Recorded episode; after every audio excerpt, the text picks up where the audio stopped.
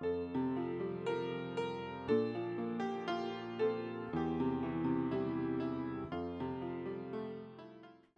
and peace to you, and welcome to Faith Lutheran Church.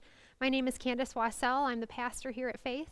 It is such a joy to have you visit with us. You are welcome, so welcome in every part of Faith's community. You are welcome to join us in person at worship on Sundays. You're welcome to visit us online. You're welcome in our mission and our fellowship, and most important, you are welcome at the Lord's table.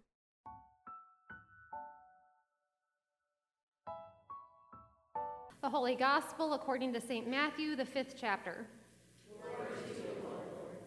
When Jesus saw the crowds, he went up the mountain, and after he sat down, his disciples came to him. Then he began to speak and taught them, saying, Blessed are the poor in spirit, for theirs is the kingdom of heaven. Blessed are those who mourn, for they will be comforted. Blessed are the meek, for they will inherit the earth. Blessed are those who hunger and thirst for righteousness, for they will be filled. Blessed are the merciful, for they will receive mercy. Blessed are the pure in heart, for they will see God. Blessed are the peacemakers, for they will be called children of God. Blessed are those who are persecuted for righteousness' sake, for theirs is the kingdom of heaven. Blessed are you when people revile you and persecute you and utter all kinds of evil against you falsely on my account. Rejoice and be glad, for your reward is great in heaven. For in the same way they persecuted the prophets who were before you. The gospel of the Lord. Congregation may be seated. Well, grace to you and peace from God our Creator and from our Lord and Savior Jesus Christ. Amen. So, uh, my favorite pool hall to play pool in college was a little place called Jillian's. It was a bar, and I enjoyed it because it had three or four pool tables in the back, and I could practice there in the afternoons. And I was always there when the shift change happened from the daytime bartenders to the evening bartenders. And I remember one afternoon, I saw the evening bartender come in. And he took an empty tip jar, his empty tip jar, and he put it up on the, the bar. And then he took out his wallet and he pulled out a bunch of bills and stuffed them in the jar. I was like, oh, that's weird. I didn't know they did that. And then I would find out later in my psychology classes that this was something called social proofing. Social proofing. It's when we assume that if lots of people have done something, then it's probably something we should be doing too. So when a tip, tip jar is already brimming with money, customers will assume everyone must be tipping, the service is great, so they should tip too. Social proof. My little boy, uh, he was about nine or 10 years old, and I, he, he had a lemonade stand. Uh, this is Garrett, he's not so little anymore. But I remember, I remember him saying to me, Mom, could you just come and stand by the lemonade stand so it looks like it's good? That's social proofing. That's social proofing. It's evidence. It's evidence that we can see that other people believe in something, and so we should believe it too. There is no social proof, though, for Jesus. There's no social proof for what Jesus is talking about today. There is no evidence for anyone to believe what he says. Jesus says the poor are blessed. Look around. No, they're not. The poor are starving, the rich get richer. Jesus says the merciful are blessed. No, they are not. Look around. Merciful people and their words are ignored while it's the angry people we listen to. Jesus says the meek are blessed. Look around. No, they are not. The meek are kicked and beaten by the powerful. There's no reason to believe that what Jesus describes to the disciples here on this mountaintop exists anywhere then and exists in any real and meaningful, writ large way today. That's not to say that we don't get it right sometimes. That's not to say that blessing and reward don't go to the right people sometimes, to those who deserve it. Sometimes in our culture, we do get it right. Times when we recognize things like bravery and valor, and we honor those acts. I saw this this week when I was learning about a guy named John Creech. You show us, Don. John Creech. John Creech was an average boy. He was born in 1920. He grew up in a good home, good parents. He had a brother. He got a bachelor's degree in horticulture from the University of Rhode Island. But right after graduation in 1941, he was commissioned into the U.S. Army as a second lieutenant, and he was called into active duty immediately. Never got a chance to put those horticultural skills to good work. He was sent with Company D 26th Regiment, 1st Infantry Division to North Africa to fight the Axis powers led by Germany's notorious Erwin Rommel. Creech, in all of his, uh, what do you call them, reviews, up until then, described an average soldier with average leadership skills. Until one day, under heavy fire, thanks, Don, he led a patrol deep into enemy lines that helped turn the tide on an offensive assault and somehow push back Panzers, Rommel's Panzers, which is an amazing feat. And he was awarded the Silver Star for gallantry in action. We got it right. Blessed are the peacemakers. I sure hope Jesus would consider John Creech a peacemaker in that moment. But even when we get it right, it's within the scope of something monumental and huge, like a world war. What Jesus is talking about today isn't that. Jesus is talking about everyday, meek and mild, poor and hungry people who are somehow the ones worthy of blessing and reward. And that is just not happening. And since it's not happening, we tend to look at texts like this and see these Beatitudes as eschatological. That is a big, fancy word for Judgment Day. That we look at this text because we don't understand and we don't see what Jesus is saying, so we assume that he's talking about heaven, about things to come in the fullness of time. And these Beatitudes, we see them as describing nine different types of good people who will get to heaven and experience blessing there and then.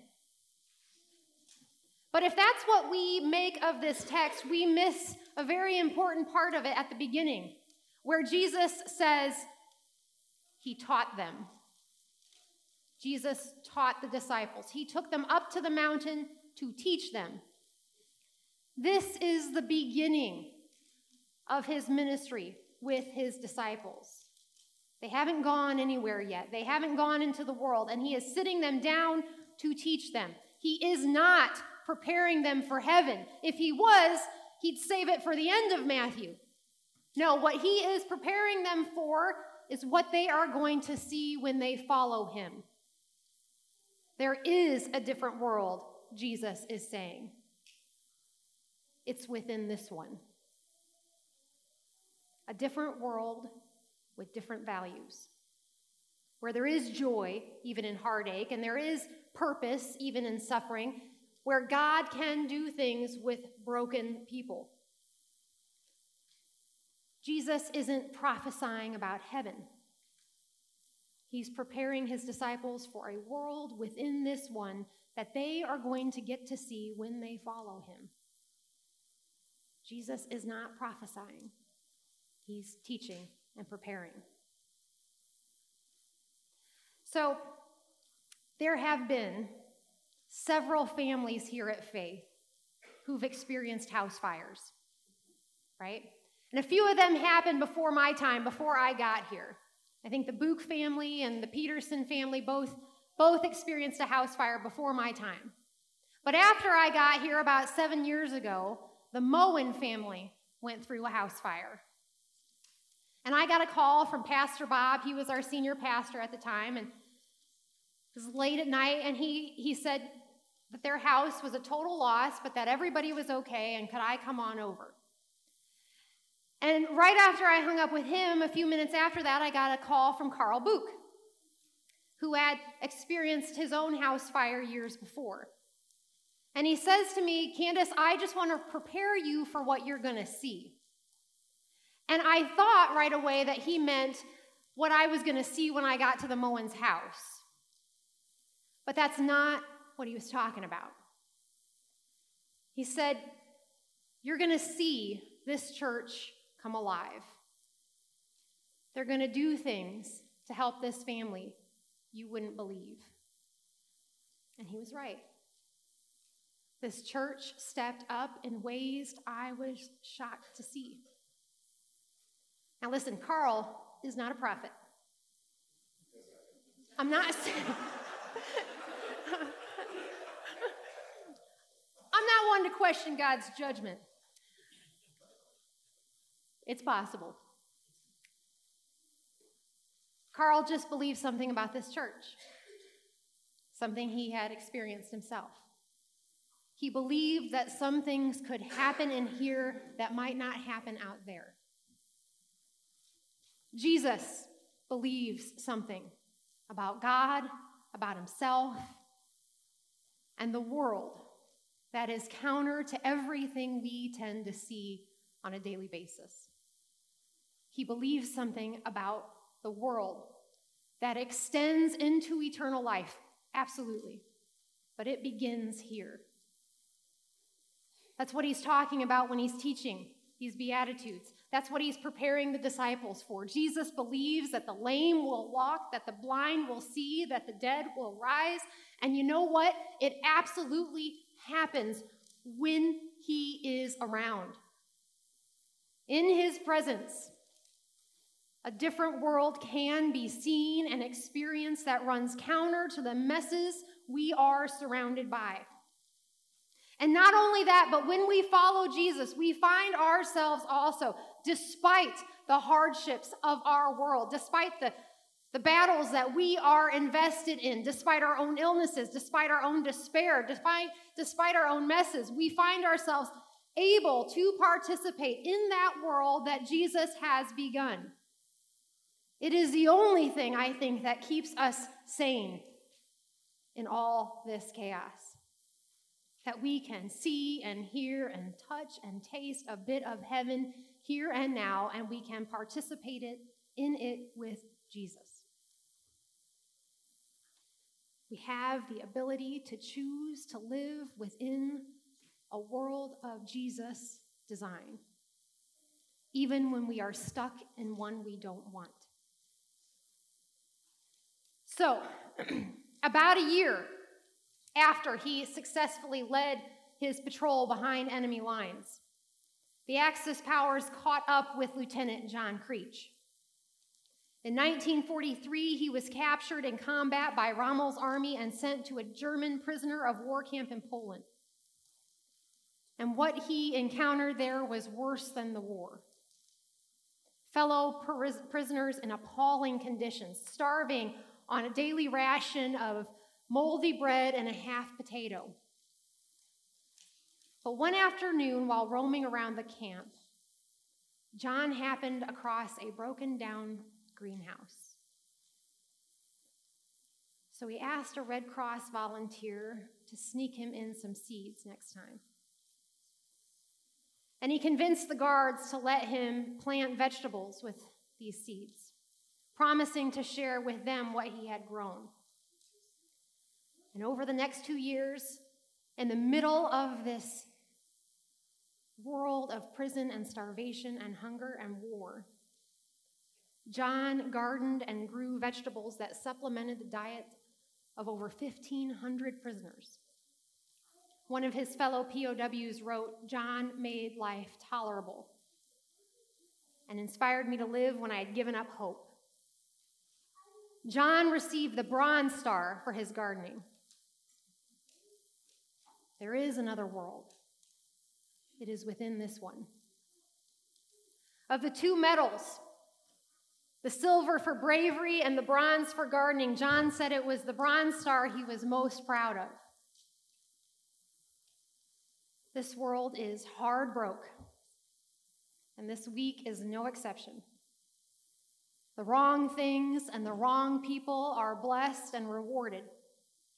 Violence and chaos spin all around us, and yet with Jesus, there is another way of life within this one, where justice and mercy and healing is possible. One we must hold on to and participate in, one we must have the courage to reach out from and pull in with all of our might those who have not yet seen or apprehended that there is something else going on in this world besides what they see. So get us there, Lord, and keep us there until these two worlds become one in your name in the fullness of time. Thanks be to God for Jesus Christ. Amen.